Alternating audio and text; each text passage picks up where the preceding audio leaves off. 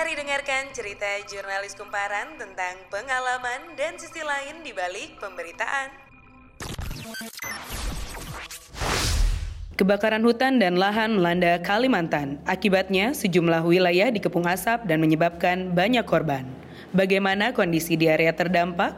Saya Atletina sudah terhubung dengan Via, jurnalis Info BPUN yang merupakan partner kumparan di Pangkalan Bun, Kalimantan Tengah. Mari kita tanyakan lebih lanjut. Halo Via, bagaimana situasi terkini di Pangkalan Bun dan kota lainnya di Kalimantan? Apakah kabut asap masih tebal? Untuk situasi Pangkalanbun sendiri sejauh ini kabut asap masih tebal juga untuk kota-kota lainnya, daerah-daerah lainnya seperti Palangka, Raya, dan Sampit juga masih tebal. Lalu bagaimana dengan jarak pandang di sana? Kalau untuk jarak pandang sendiri kita di tiap-tiap daerah itu berbeda ya bisa di bawah 10 km itu seperti yang di Sampit kalau kita di Pangkalan Bun kalau siang itu 500 bahkan sampai 1 km. Oke, apakah Anda sempat terjun langsung ke lokasi kebakaran dan apa saja yang Anda saksikan?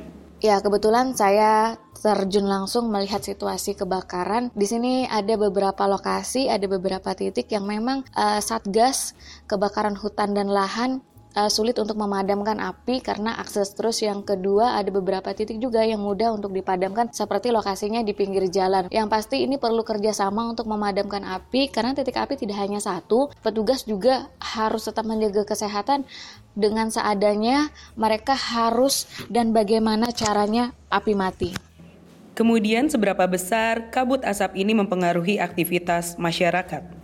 Tentu saja kabut asap ini berpengaruh terhadap aktivitas masyarakat yang ada di Pangkalan Bun, terutama untuk mereka yang berstatus pelajar yang awalnya mereka masuk sekolah itu pukul 7 pagi, uh, baru beberapa hari ini ada edaran dari pemerintah daerah untuk memulai aktivitas belajar mengajar pada pukul 7.30. Lalu untuk mereka yang tinggal di bantaran Sungai Arut pun mereka enggan untuk uh, melakukan mandi di pinggir Sungai Arut ya, karena asap ini sudah sangat mengganggu kesehatan mereka. Hmm, adakah korban jiwa atau sakit akibat bencana asap ini? Dan untuk yang sakit akibat kabut asap ini bulan September ini ya, ada sekitar 1200 orang. Usia yang terbanyak 1 sampai 19 tahun itu sekitar 48% dan usia selanjutnya 20 sampai 54 tahun itu ada sekitar 28%. Hingga saat ini korban jiwa masih belum ada dan juga melalui hasil pemeriksaan Dinkes melalui alat smoker analyzer pemeriksaan atas kandungan monoksida yang dikandung di dalam paru-paru dari 36 petugas tim Satgas kebakaran hutan dan lahan khususnya Badan Penanggulangan Bencana Daerah di Pangkalan Bun ada 16 petugas yang masuk kategori melebihi batas normal atau berbahaya dan juga ada empat orang petugas dalam kategori waspada. Sejauh ini mereka dipinta untuk istirahat selama dua minggu dan mengkonsumsi makanan makanan yang bergizi.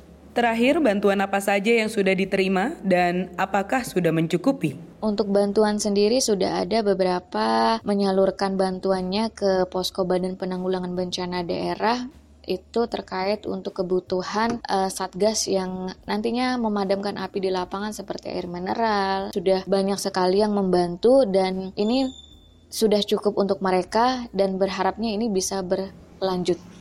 Terima kasih rekan Via jurnalis Info BPUN yang melaporkan langsung dari Kalimantan Tengah. Sekian dulu pembicaraan kami seputar kebakaran hutan dan lahan yang terjadi di Kalimantan. Ikuti update selanjutnya dengan mengakses kumparan.com. Saya Atletina pamit undur diri. Sekian dulu podcast kali ini. Agar tidak ketinggalan podcast seru selanjutnya, follow Spotify kita, Cerita Kumparan.